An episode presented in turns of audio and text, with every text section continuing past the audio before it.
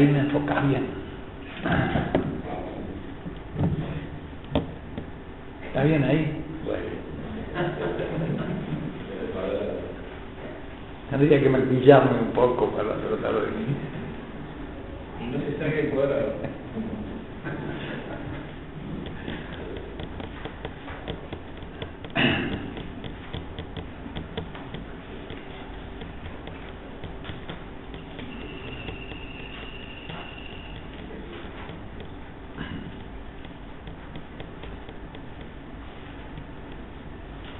Cuando lo edites, saca la tos y todas esas cosas, la ronquera, que le mejore la voz.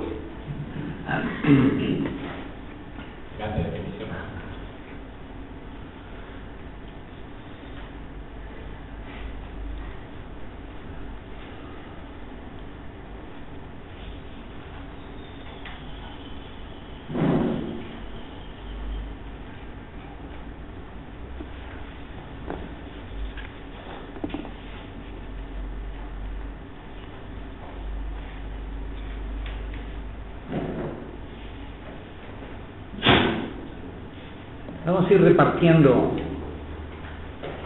este, si me hacen el favor.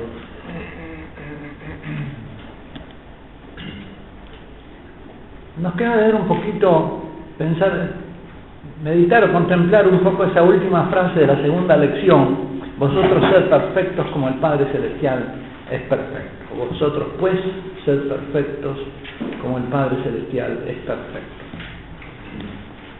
Muy brevemente lo voy a a ubicarlo para medir la importancia que tiene esa frase ahí para la nueva ley, ¿no?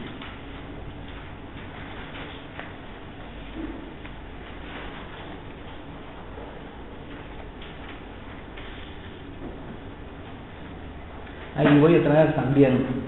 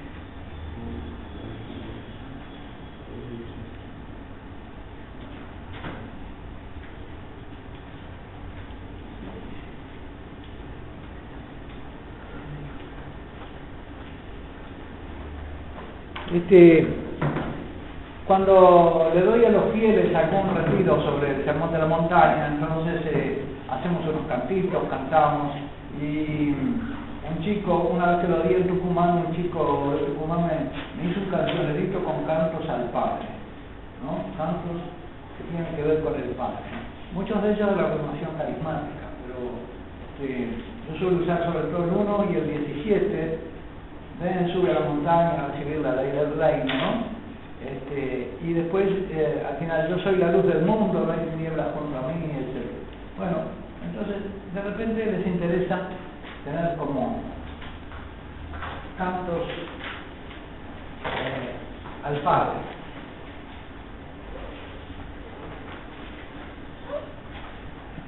Para ampliar el repertorio con cantos al Padre. Ayer hablábamos de que el Padre es el gran ausente, ¿no?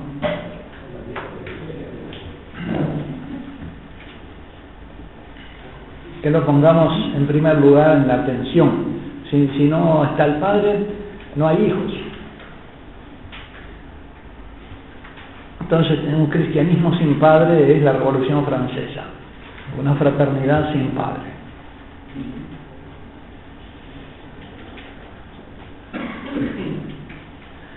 Y la confraternidad tiene que ser la confilialidad, ¿no? Se nutre de la confilialidad. Si queremos fomentar la fraternidad, tenemos que fomentar la filialidad. De ahí nace la fraternidad. Pero la revolución francesa no es una revolución, este, Cristo no, Dios sí. Una fraternidad sin padre es la revolución francesa. Ah, porque la idea, me parece que la revolución francesa se suele decir que dejaron de lado a Cristo, dijeron Dios sí, el teísmo ese. Que El digamos. La idea fundamental de la revolución francesa Claro, me parece que rechazaron a Cristo, se quedaron con el, el Dios del teísmo, parece. y hablan de la fraternidad, Claro, pero padre, no hay padre. Eso es una mentira. No padre, padre. Y lo mismo todos los demás, ¿no? Son plagios de, plagios de, de cosas del cristianismo. Bueno, vamos a ver entonces, este, ser perfectos como vuestro Padre Celestial es perfecto. Eh, eh, la primera parte eh, se puede obviar porque es para más bien para ejercicios fieles o lo que me interesaría es ver en la página 3, el número 5 en adelante, ser perfectos, estipulación fundamental de la nueva alianza. ¿Qué es la estipulación fundamental en la alianza?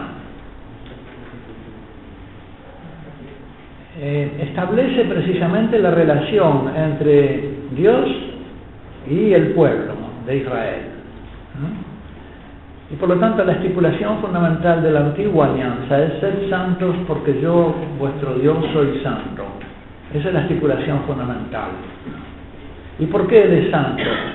Porque siendo el trascendente se ocupó de ese pueblo, hizo alianza con sus padres, lo sacó de Egipto, lo llevó a una tierra que emana leche y miel.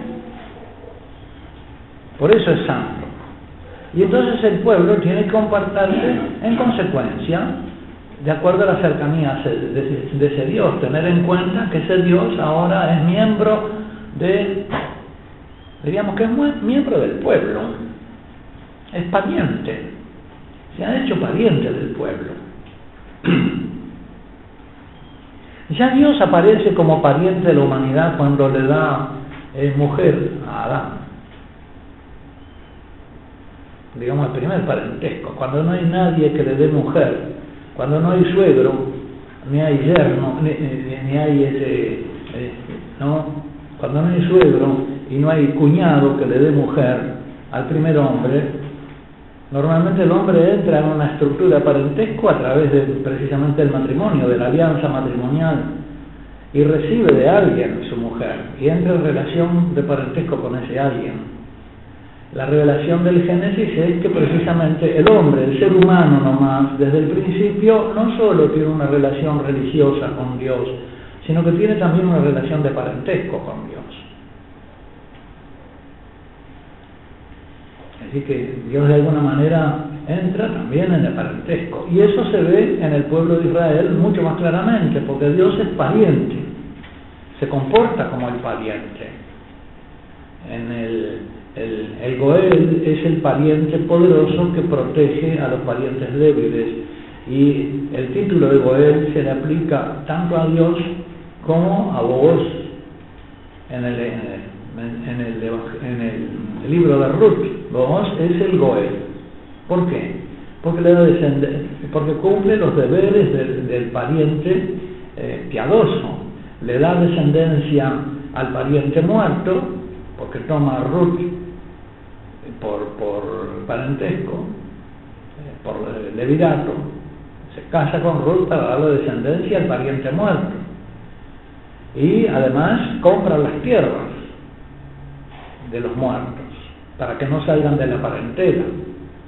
Él se comporta Hay, sin embargo, en el libro de Ruth otro poder que tenía más cercanía y que hubiera podido este, ejercitar su bailato, pero no lo hace para no perjudicar sus bienes. Y ese es un fulano del cual no se guarda memoria, porque no cumplió con sus deberes de piedad. De modo que Dios se comporta en el pueblo de Israel como un goel y le asegura precisamente la descendencia y la tierra para alimentar a los hijos. Dios es pariente en el Antiguo Testamento y en el Nuevo es más que pariente, es padre. Pero entonces la estipulación fundamental de la antigua alianza es sed santos porque yo vuestro Dios soy santo. Y acá Jesucristo la transforma llevándola a su cumplimiento. Este es otro de los momentos en que Jesús no solo no viene a abolir la antigua ley, sino a llevarla a su cumplimiento. Pero ¿cómo la lleva a su cumplimiento? Que ya no se trata de un Dios pariente, sino del Padre. Vosotros podéis ser perfectos como vuestro Padre Celestial es perfecto. Y que perfectos en la calidad, perfectos en el amor, pero en el amor filial paterno, porque no es un amor de cualquier, de, de cualquier tipo, es un amor de parentesco y es un amor de parentesco filial paterno. De modo que se recibe la perfección del Padre. Y esa perfección, por supuesto, que no es la perfección divina. Eso lo, podrá comentar Santo Tomás, ¿no?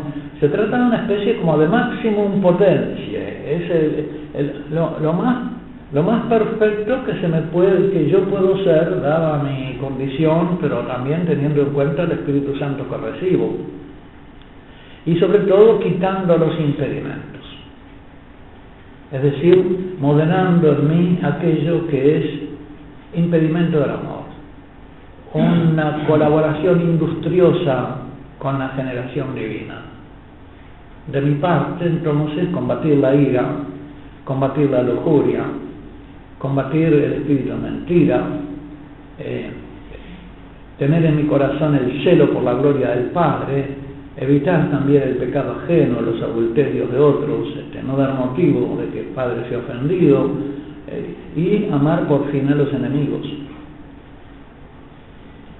Devolver el, vencer el mal con el bien.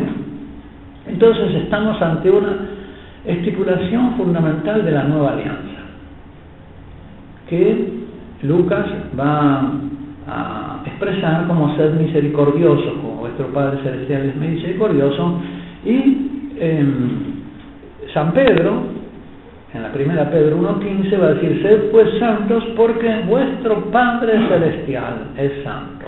Es decir, con la santidad del Padre. Santificado sea tu nombre, no con la santidad del Padre. Es decir, con la cercanía del Padre, que es más que la cercanía del Dios pariente del Antiguo Testamento, que aseguraba bienes de este mundo, porque aseguraba descendencia e hijos.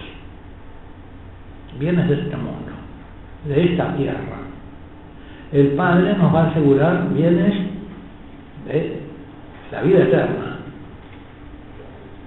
Hay una, una mayor, una vida mejor y, y por lo tanto también una, una reciprocidad distinta.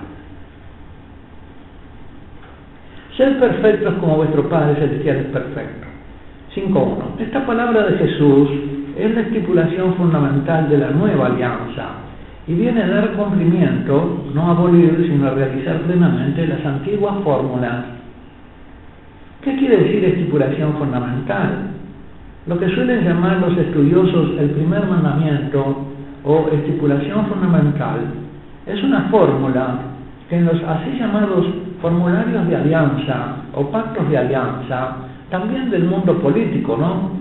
este, lo que hacía el, el emperador con los reyesuelos vasallos era un pacto en el que había una, una este, estipulación fundamental, un prólogo histórico al que se eh, contaban todos los beneficios que ese rey le había dado a los reyes vasallos, y después una cantidad de normas y reglas que eran lo que en consecuencia los vasallos tenían que hacer con el rey acompañamos en las luchas, en las guerras, etc.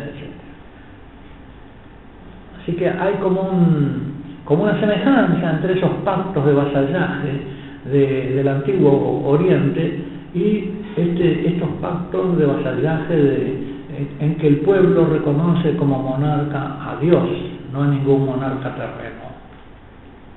Y por eso es una teocracia.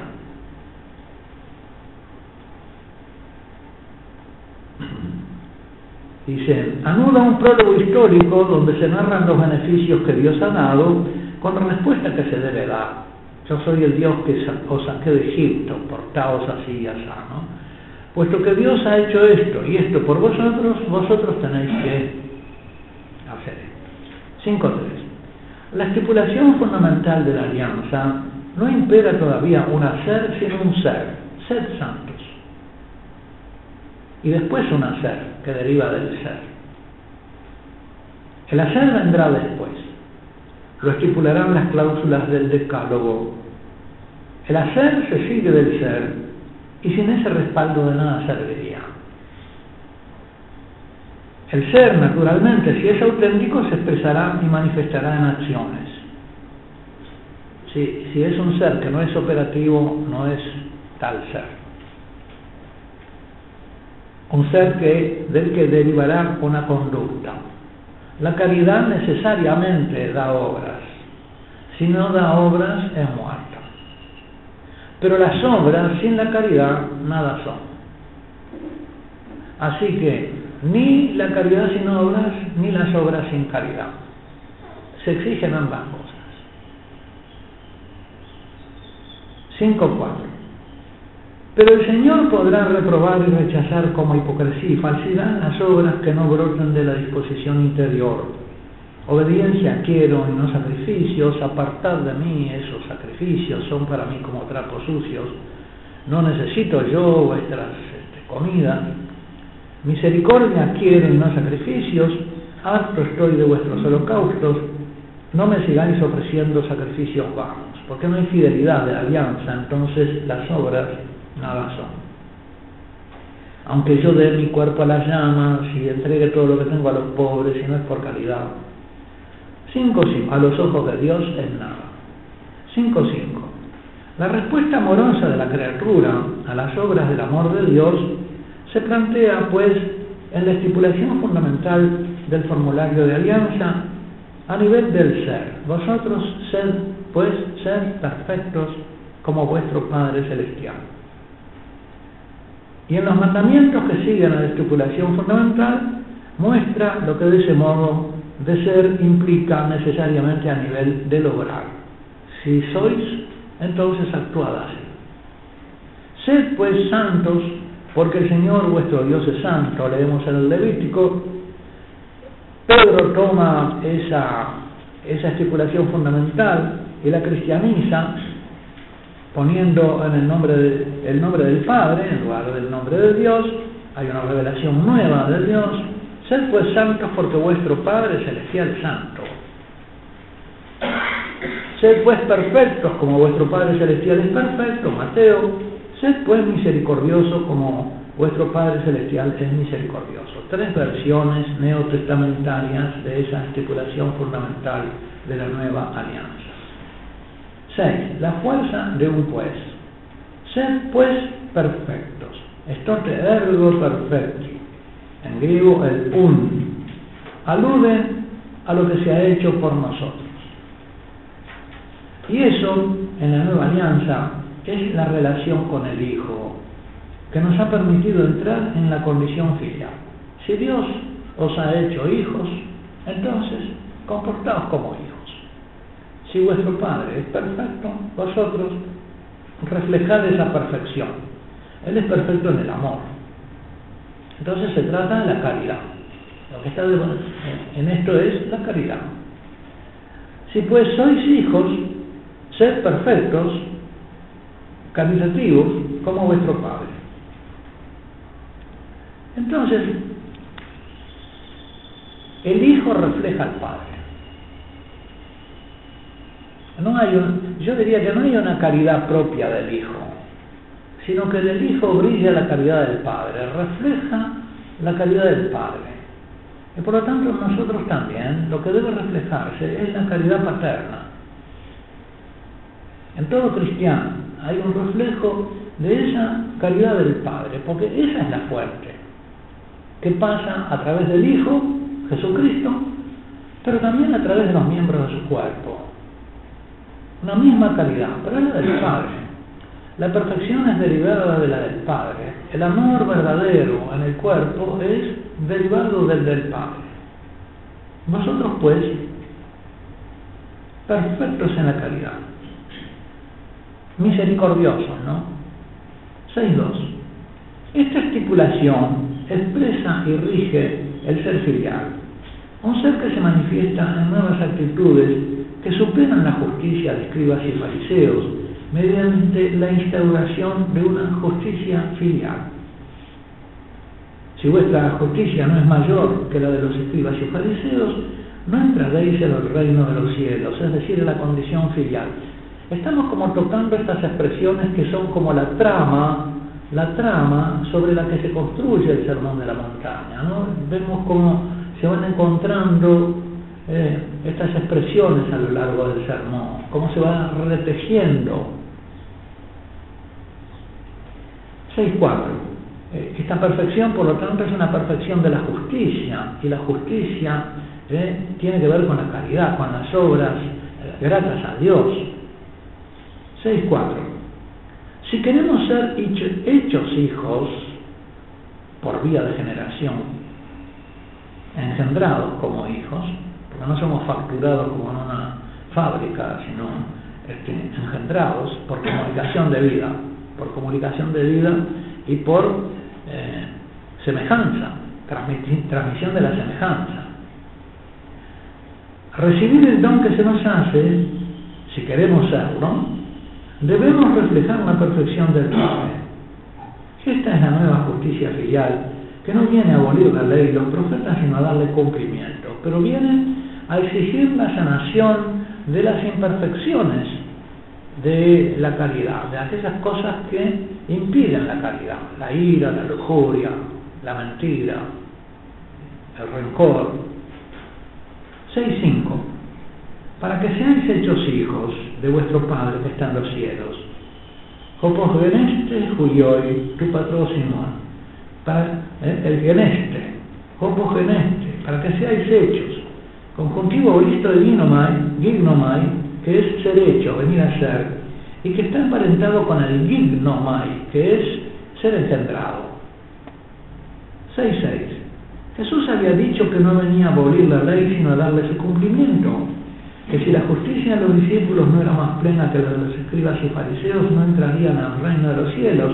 Pues bien, acá está el, retrato, el identikit de la justicia filial, es la imitación de la justicia del Padre, de la caridad filial, que es el reflejo, no la imitación, sino mejor todavía, el reflejo por generación, la comunicación de la imagen. Y luego porque siempre en el lenguaje queda muchas veces una cierta ambigüedad que favorece la intelección pelagiana de las cosas, como si estas, estas cosas que son obra de la gracia pudieran ser obra de un esfuerzo moral puramente, ¿no? Entonces, siempre hay que estar corrigiendo esto para que no se entienda, porque tenemos una, una inclinación, ¿no? Estamos escorados hacia lo pelagiano.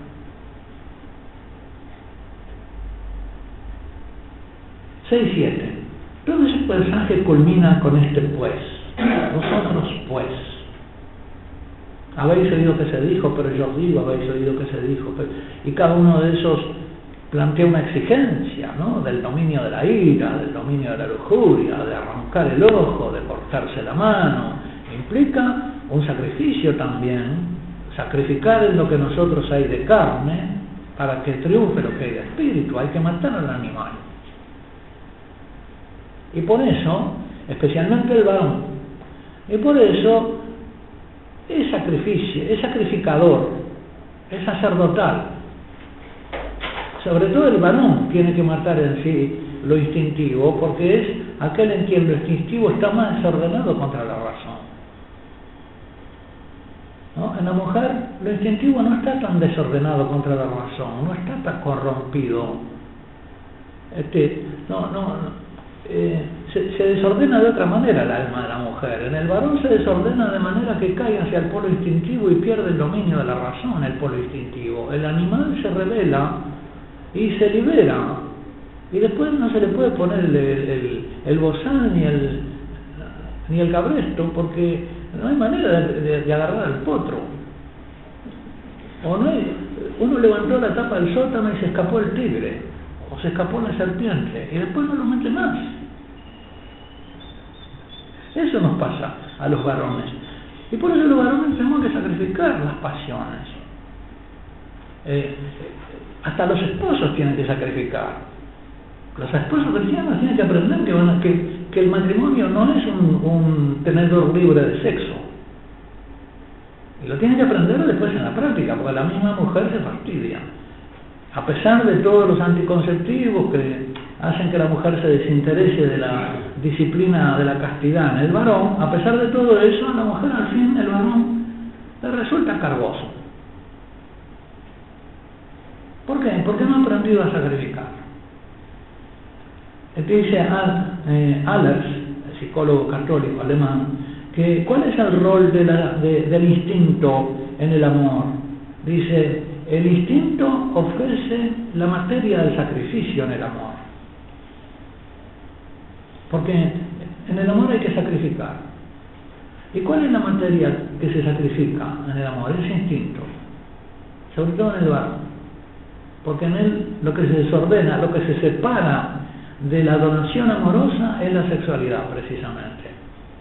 Su sexualidad se despersonaliza, se, se hace instintiva y animal. No así en la mujer, donde la donación afectiva va digamos, y la donación sexual están armónicamente unidas. En el varón no, en el varón la sexualidad se despersonaliza. Y por eso el varón es polígamo, potencialmente polígamo. Es la mujer la que lo tiene que ayudar a hacerse monógamo a través de la amistad, ¿no? exigiéndole de alguna manera y captándolo. Para, ¿eh? Es precisamente dentro de la amistad donde la sexualidad del varón se humaniza y donde se logra la castidad.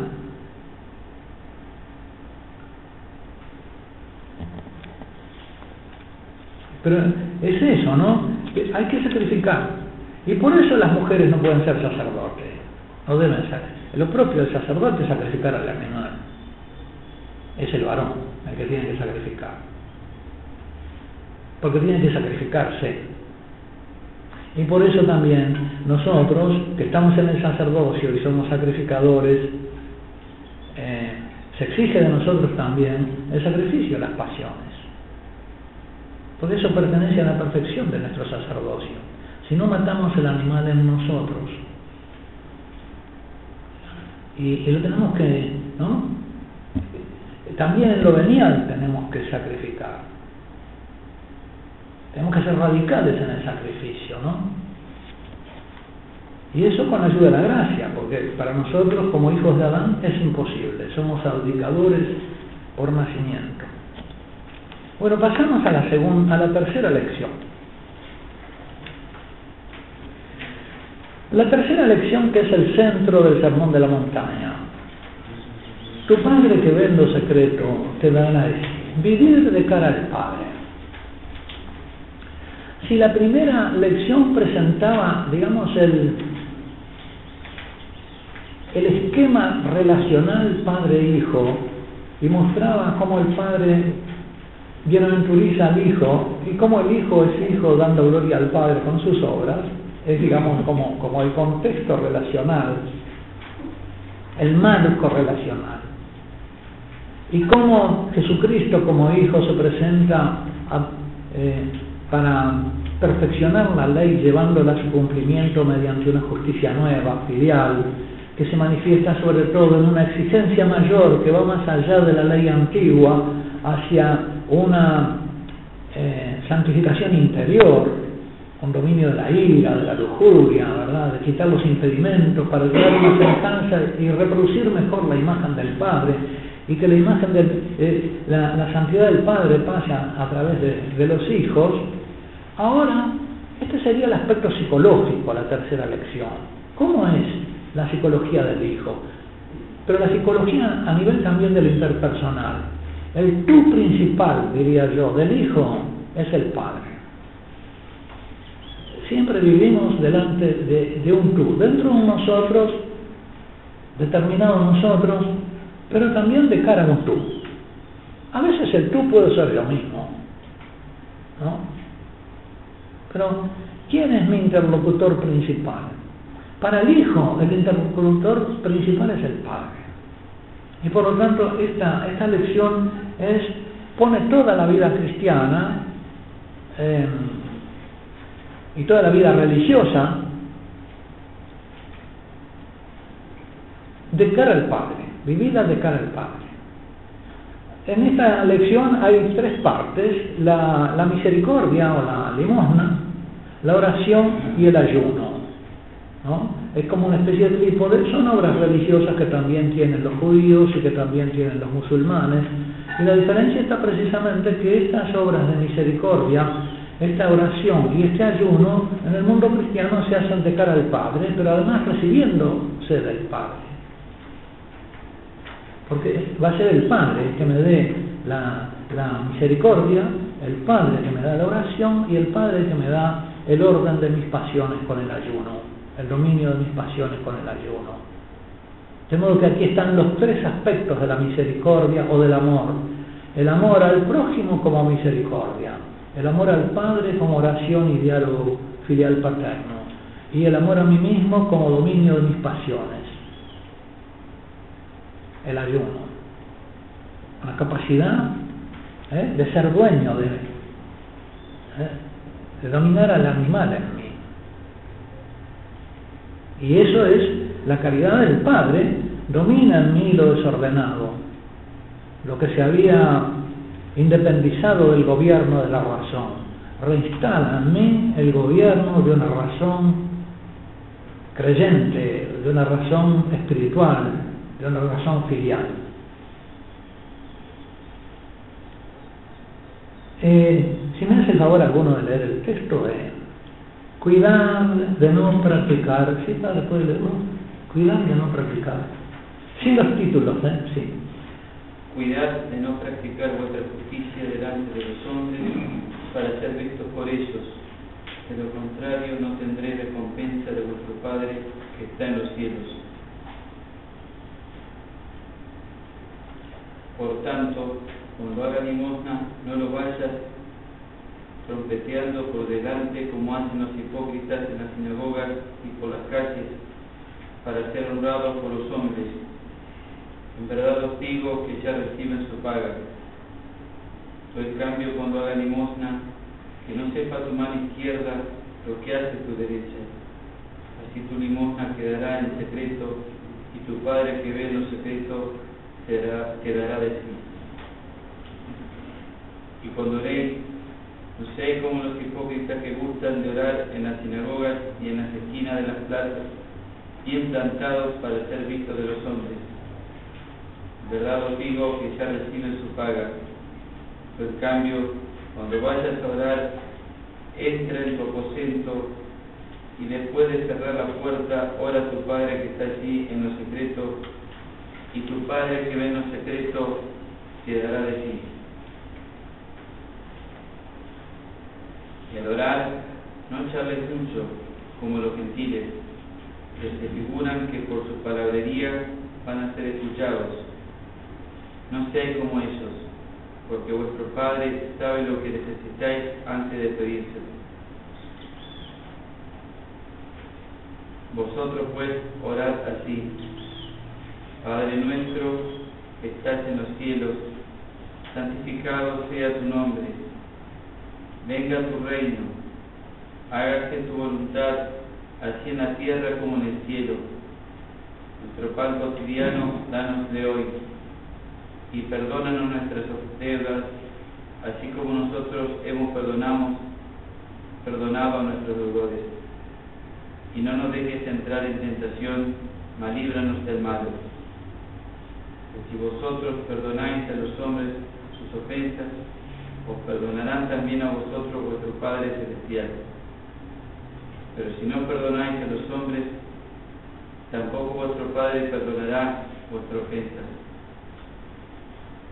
Cuando ayunéis, no pongáis cara triste, como los hipócritas, que desfiguran su rostro para que los hombres vean que ayunan. En verdad os digo que ya reciben su paga.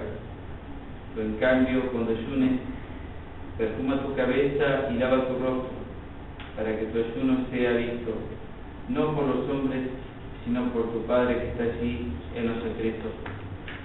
Y tu Padre que ve en los secretos de sí. Bien, bueno, este, como ven la, la estructura de esta eh, tercera lección, la central del Sermón de la Montaña, es bien clara.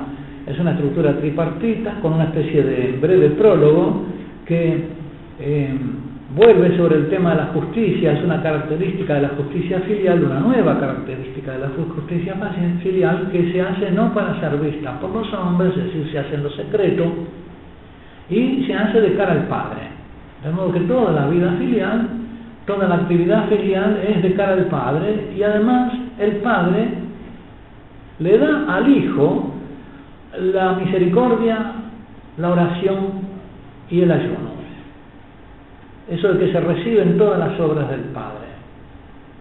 Por eso em, yo he tenido cuidado de traducir, en vez de te recompensará, como traducen normalmente las, las versiones, traducir te dará de sí.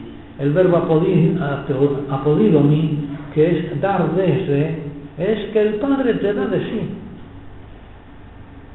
No es que te da una recompensa aparte, no sé, el cielo como recompensa o porque no es el Padre, no. Te da de sí. ¿Qué te da de sí? En la de misericordia, la misericordia.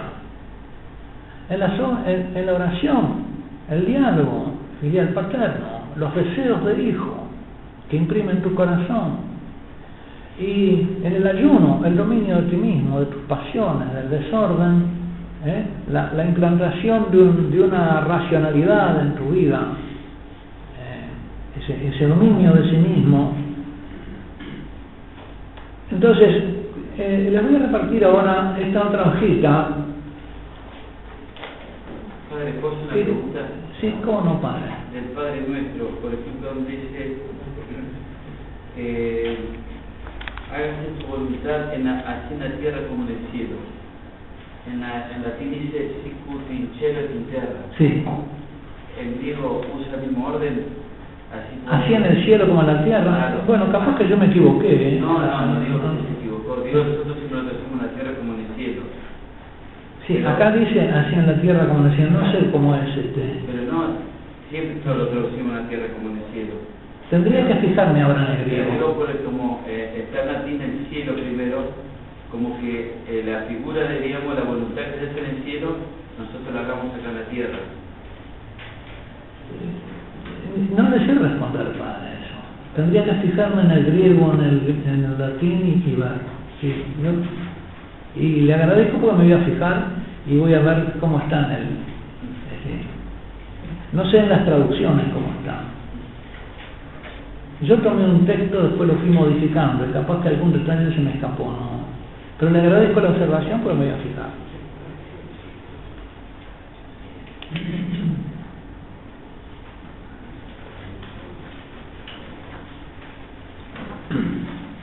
Ahora, no sé, volviendo sobre eso, que se haga en la tierra como se hace en el cielo. ¿No? Claro porque o sea, como en el cielo se adora a Dios, así también nosotros lo hagamos en la tierra. Claro, así en la tierra como en el cielo. Así en el cielo como en la tierra. Como en el cielo hacen las obras.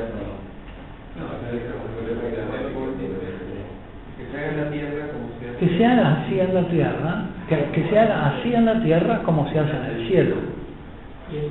¿No? Se, se puede alterar el orden en la expresión, pero sí, yo creo que este, viendo así, yo creo que eso respeta lo que usted dice, que es el cielo es el modelo, ¿no?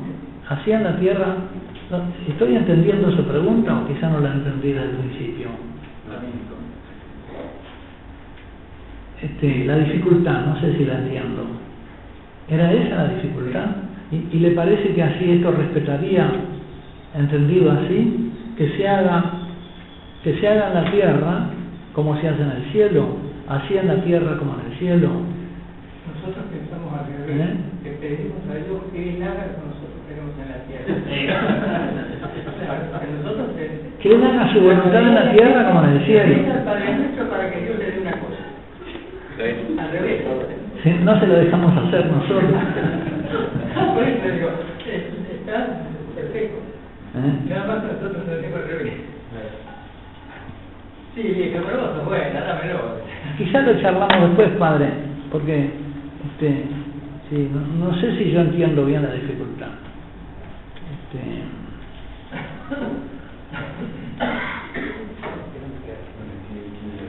a ver, voy a buscar la hojita esa, la que les acabo de repartir. Tu, padre que ve los secretos te así. No, está bien, padre. Este, ese lo pone en todo caso en el fondo. Bueno, la hojita esa tiene guardados atender. Segundo, no practicar vuestra justicia delante de los hombres para ser vistos. Tres, la recompensa, como el trato de hijos. Y tu padre que ve los secretos te recompensará, que éste dará de sí. Y después unos comentarios de santos padres que le puse al final para rellenar la hojita, para no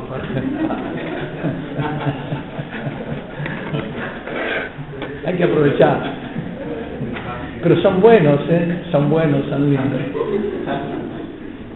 Primero el guardaos, el cuidaos, proségete, tener delante, tengan presente. Es una cuestión de atención, atiendan, ¿eh? Y es la advertencia, es un género que pertenece a la exhortación escatológica más bien, ¿no? En los discursos escatológicos Jesús dice, cuídense, cuídense, vendrán otros diciendo yo soy, no, cuídense, esas eh, eh, guardaos, os llevarán a las sinagogas, etcétera. Es como advertencias para la vida cristiana, que tienen un sentido final y escatológico también, apuntan a la escatología. La advertencia es un género de exhortación pastoral y de consolación. Jesús hizo múltiples advertencias, etcétera, ¿no? Bueno, el tema de las advertencias no me detengo en él. 1.4. Una lectura atenta a estas advertencias permite entender que el peligro principal que amenaza y contra el que se pone en guardia es el recibir daño en la condición filial, en el dejar de ser hijo, en perjudicar el vínculo religioso filial paterno. Eso es lo que hay que proteger. Eso es lo que hay que procurar, buscar primero el reino de Dios y su justicia y guárdense de que esto sea, porque a eso va a apuntar toda tentación. Si eres Hijo de Dios, dile a estas piedras que se conviertan en panes. Si eres el Hijo de Dios, lo que apunta a la tentación es siempre a destruir el vínculo filial paterno. Y por eso, en el no nos dejes caer en la tentación, en realidad no nos dejes entrar en la tentación. Porque el caer en la tentación nosotros lo entendemos y esa expresión la entienden nuestros fieles y la entendemos generalmente nosotros, guárdanos de todo pecado, no nos dejes caer en las tentaciones, cualquiera que sea. Pero no, es entrar en la tentación, es salir de la condición filial, es una entrada y salir ese está muy bien explicado por Sabugal en un libro que tiene muy lindo, que es una especie de eh, el agustino romano, este, es español, está en Roma, el, padre Sabugal tiene un libro, Abba Padre, que es como una especie de enciclopedia sobre el Padre Nuestro, y él hace notar eso, que lo que dice el Evangelio es entrar en la tentación. Y es una tentación tal que si yo entro en ella, solo puedo entrar en la tentación saliendo de mi condición filial. Es decir, me saca de la condición filial. Me, me, me disloca, ¿no? Me cambia de lugar. Y por lo tanto, la tentación es la que puede ser una tentación chiquita, pero yo dejo de ser hijo al entrar en ella. ¿Por qué? Porque me salgo, pierdo de vista al Padre. Y lo que tiene lo venial, muchas veces, la peligrosidad de lo venial, es que al no hacer caso de lo pequeño, yo pierdo de vista al Padre, como algo desagradable al Padre. Y si yo me despreocupo en lo pequeño de lo que agrada o desagrada al Padre, no importa que sea pequeño, lo que importa es que pierdo de vista al Padre y al beneplácito del Padre. Y por eso el fervor de la vida cristiana va a estar en el cuidado de lo pequeño, de lo venial, ¿no? de la materia venial, que sin ser voluntariamente grave la cosa, sin embargo, me distrae de mi vínculo filial con el Padre y de lo que agrada al Padre. Y por lo tanto, el fervor es el celo, el celo por, lo que el Padre eh, quiere. Si yo me descuido en lo pequeño, voy a ir pero eso se comprende, toda esa doctrina moral acerca de la distinción de pecado mortal y de pecado venial que le costó a San Ignacio la Inquisición, ¿no? Una investigación de la Inquisición, cómo él distinguía entre pecado venial y mortal si no tenía estudios. Todo eso se comprende muy claramente a la luz de esta visión de que lo que me distrae de mi relación con el Padre, aunque en la materia sea, este, en la materia moral sea leve, venial, en lo religioso es grave porque me aparta de vivir de cara al Padre. Me perjudica gravemente. Guardaos entonces de qué? De no practicar vuestra justicia delante de los hombres para ser vistos vosotros por ellos.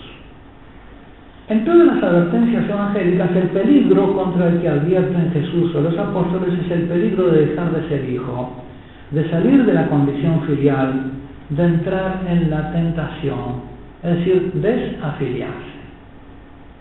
Esto es particularmente claro en esta advertencia de Jesús que nos reporta Mateo 6.1, en la cual Jesús pone en guardia contra la tentación de practicar la justicia filial delante de los hombres para ser visto y apreciado por ellos. Esta tentación o peligro consiste en exponerse uno mismo a sí mismo para ser visto, en vez de procurarse que sea conocido el Padre, que es la fuente de todas las obras filiales. En vez de presentar al Padre, me presento yo. Brilla así vuestra luz delante de los hombres para que vean vuestras buenas obras y glorifiquen a vuestro Padre, porque vuestras obras son del Padre, son dadas por el Padre. Dos, dos. La razón profunda de esta advertencia está en que para ser y permanecer hijo hay que ser consciente, y no dejar de serlo, de que las obras filiales no son, no son dadas por el Padre, precisamente por el proceso de divina regeneración, por la gracia de la generación divina. ¿Qué tienes que no hayas recibido? va a decir San Pablo, ¿no? Siempre acuña estos temas en una frase. ¿Qué tienes que no hayas recibido? ¿De quién? Del Padre. Felizmente lo has recibido, porque si no, no serías hijo. Si tuvieras algo propio tuyo, no serías hijo. Y la dicha es no tener nada propio para tenerlo todo recibido del Padre. Y eso es lo que le permite a los santos humillarse, ¿no? Porque es cederle a los hombres lo que le quitan, porque sabe que el Padre siempre le responde lo que él quiera. Por eso Jesús se entrega y se despoja. Dos, tres. El obrar depende del ser y manifiesta el ser. Operar y secuiturece. Si uno se comporta como hijo es porque es hijo. Si se comporta como si no lo fuera es porque no lo es. Etcétera. Eh, así lo dice claramente San Pablo a los Efesios. Hechuras suyas somos, creados en Cristo Jesús en orden a las buenas obras que de antemano dispuso Dios que practicáramos. Nos predestinó desde antes de la creación del mundo a ser santos inmaculados. Nuestra santidad, nuestras buenas obras están previstas desde antes de la creación del mundo. Las obras filiales a las que estamos llamados, que el Padre nos tiene preparadas para, para que las lo glorifiquemos con ellas. Y está en nosotros el disponernos para recibirlas. Y el no suplantar más por obras nuestras, por propios planes y proyectos. Dios es quien obra en vosotros el querer y el obrar como bien le parece, dice Pablo. Dios es el que obra, el querer y el obrar. Si tengo un buen deseo, el Padre me lo dio. Si obro según ese buen deseo, es del Padre. Pues ¿quién es el que te distingue? ¿Qué tienes que no lo hayas recibido? Y si lo has recibido, ¿a qué gloriarse? ¿A, qué gloriarte? Como si no lo hubieras recibido. Y por lo tanto, la gloria es para el Padre, porque reconozco que vives de Él. Y eso es, digamos, la felicidad filial. Poder reconocer que del Padre, en el Padre está mi fuente y que no necesito asegurarme a mí mismo, porque la seguridad está en el amor del Padre, que me amó y entregó a su Hijo por mí. 2.5. Esta doctrina se remonta a la enseñanza misma de Jesús. Muchas obras buenas que vienen del Padre os he mostrado. ¿Por cuál de esas obras queréis apedrearme? El Padre que permanece en mí es el que realiza las obras. Las obras de justicia filial son obras recibidas del Padre no de sí mismo como de propia fuente. Pertenecen al Padre y Él merece ser reconocido como la fuente de ellas y ser por ellas estimado, alabado y glorificado. 2.8. El que busca estima, aprecio, alabanza, gloria por esas obras, el que usurpa lo que pertenece al Padre y por eso mismo deja de ser hijo y él si se comporta como usurpador o ladrón, deja con ello de ser hijo. O no se está comportando como debería comportarse según lo que es por bautismo. No está apreciando su propio ser y está abdicando de su ser de hijo. Al dejar de ser hijo se priva de lo que como hijo le habría correspondido recibir del Padre.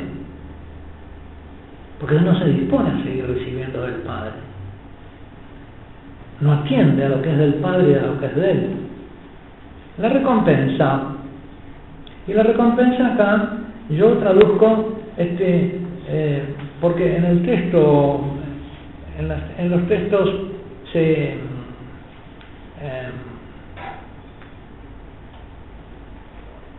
se suele hablar de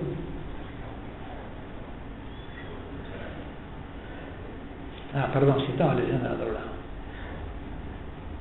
Dice en el 6.1, ¿no? Cuidad de no practicar vuestra justicia delante de los hombres para ser vistos por ellos, de lo contrario no tendréis recompensa, mistos en griego, ¿no? Recompensa de vuestro Padre que está en los cielos.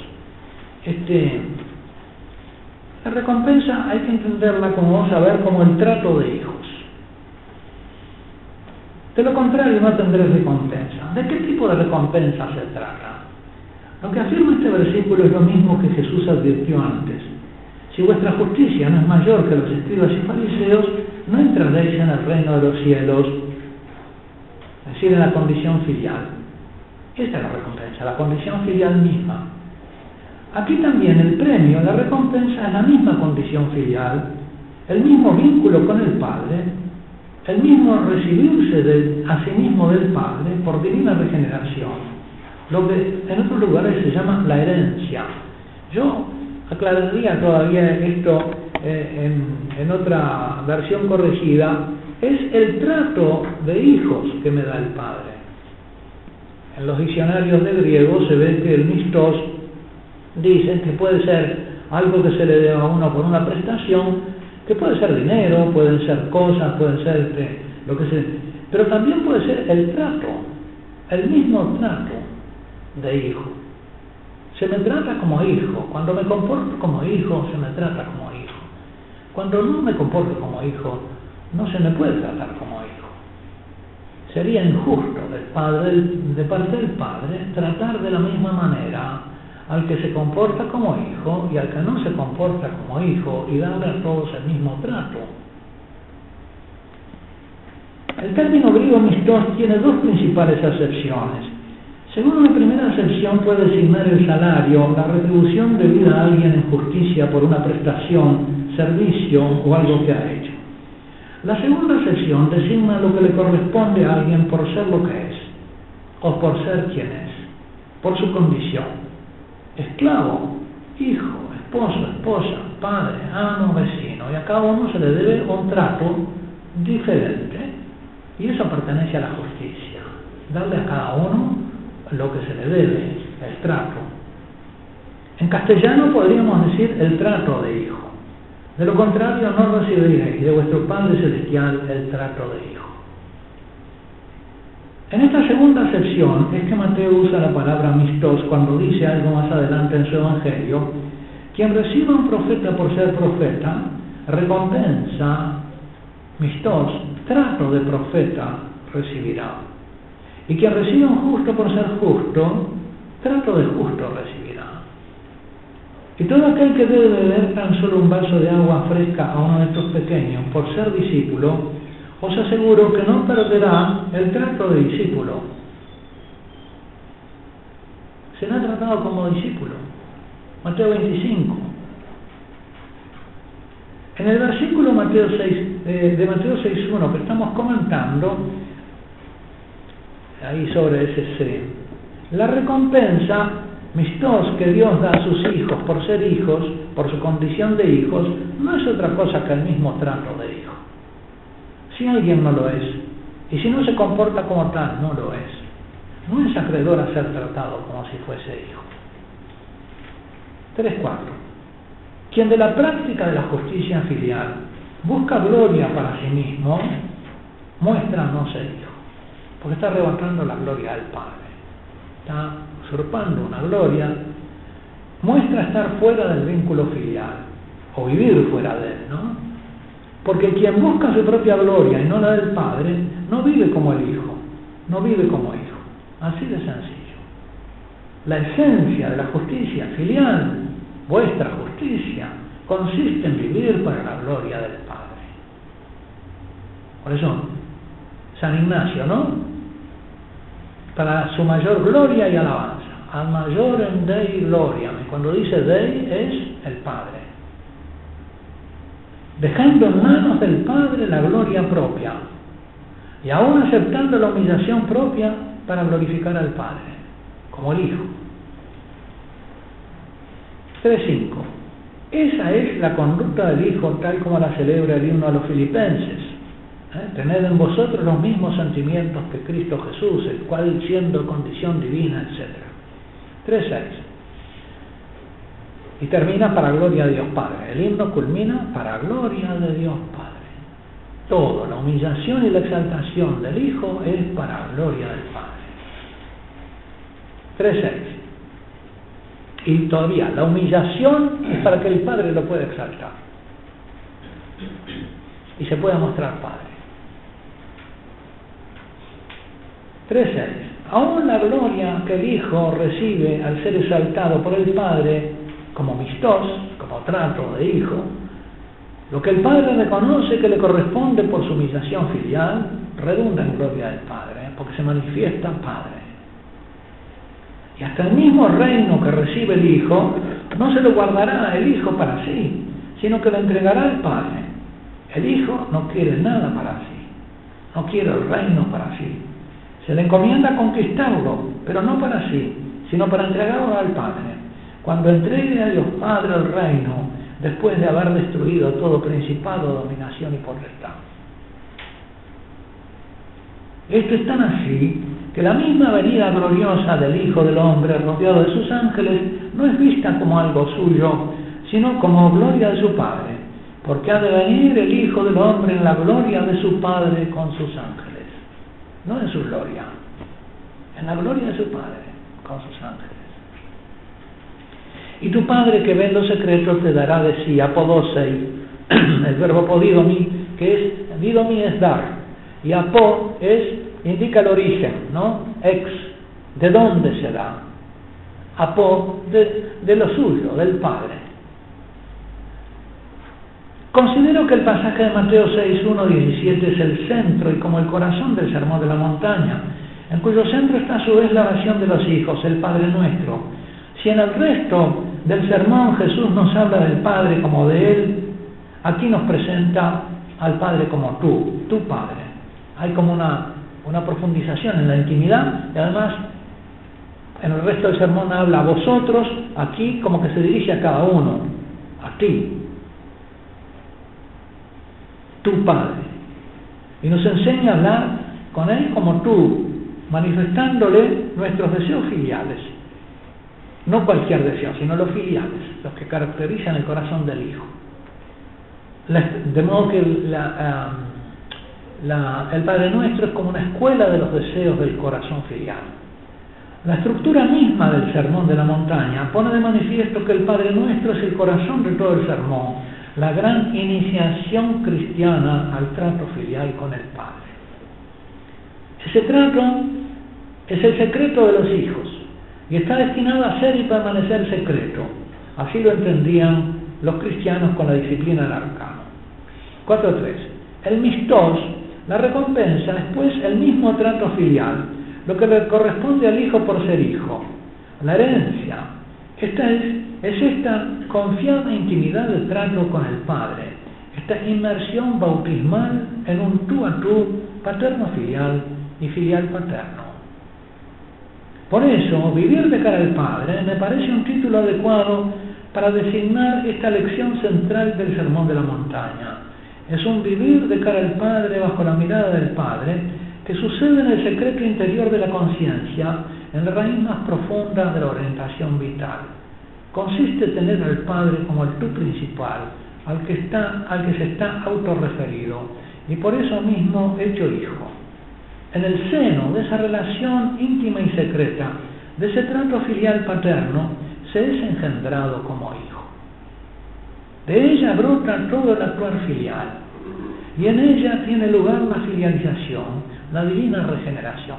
Este es el tesoro escondido, este es el reino. El que encuentra esto, lo tiene todo. Y lo deja todo por esto. La generalidad de las versiones traducen mistos por recompensa y consecuentemente traducen el verbo apodose y por recompensará, forma declinada del verbo apodidomi. Esta traducción se presta a una mala interpretación que escandalizó a Kant y lo indujo a entender que la moral evangélica era una moral interesada, cuyo motivo para hacer el bien sería la esperanza de alguna recompensa o provecho. 4.6. Para dar una versión castellana más fiel al sentido general del texto en su contexto, prefiero traducir algo más servilmente, pero más fielmente el verbo apodido por dar de sí. Tu Padre que ve los secretos te dará de sí. Lo que se recibe del Padre por vivir como hijo de cara a Él en la intimidad del corazón y de la conciencia, lo que se obtiene por buscar su gloria y no la propia, no es otra cosa que la misma vida divina que el Padre da a sus hijos la comunicación del ser del Padre. El mismo proceso de divina regeneración que tiene lugar en la intimidad del diálogo filial paterno. Lo que se recibe es la perfección de la caridad del Padre anunciada en 548. Vosotros pues sed perfectos, porque podéis si sois hijos, como vuestro Padre Celestial es perfecto en el amor. 4.7 lo que el Hijo del Hombre tendrá en cuenta cuando venga la gloria de su Padre a juzgar a los hombres para darle a cada uno lo que le corresponde es su comportamiento, su praxis, si fue filial o no. Porque el Hijo del Hombre ha de venir en la gloria de su Padre con sus ángeles y entonces dará a dará de sí, dará de dónde, de la gloria de su Padre. Acá el verbo podosei aparece como dará de la gloria de su Padre. Los glorificará con la gloria que viene del Padre. Por eso, para mí esto es evidente, por, el uso, por el, texto y el contexto, entendiendo el texto a la luz del contexto ¿eh? y de los otros lugares. esto es, exegéticamente me parece una evidencia. Él te dará de sí y te dará de la gloria del Padre. pero como a hijo, porque te pertenece. A cada uno según su conducta, de praxis auto, si se comportó como hijo o no. Dará de la gloria de su Padre a cada uno según su comportamiento de hijo. y después siguen los comentarios de los santos padres. ¿Alguna pregunta? Perdón, padre. Que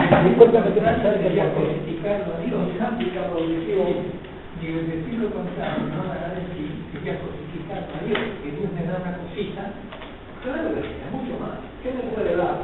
Si no es el mismo. ¿Eh? Si le das el mismo, y te dicen la riqueza, sí, no es la No es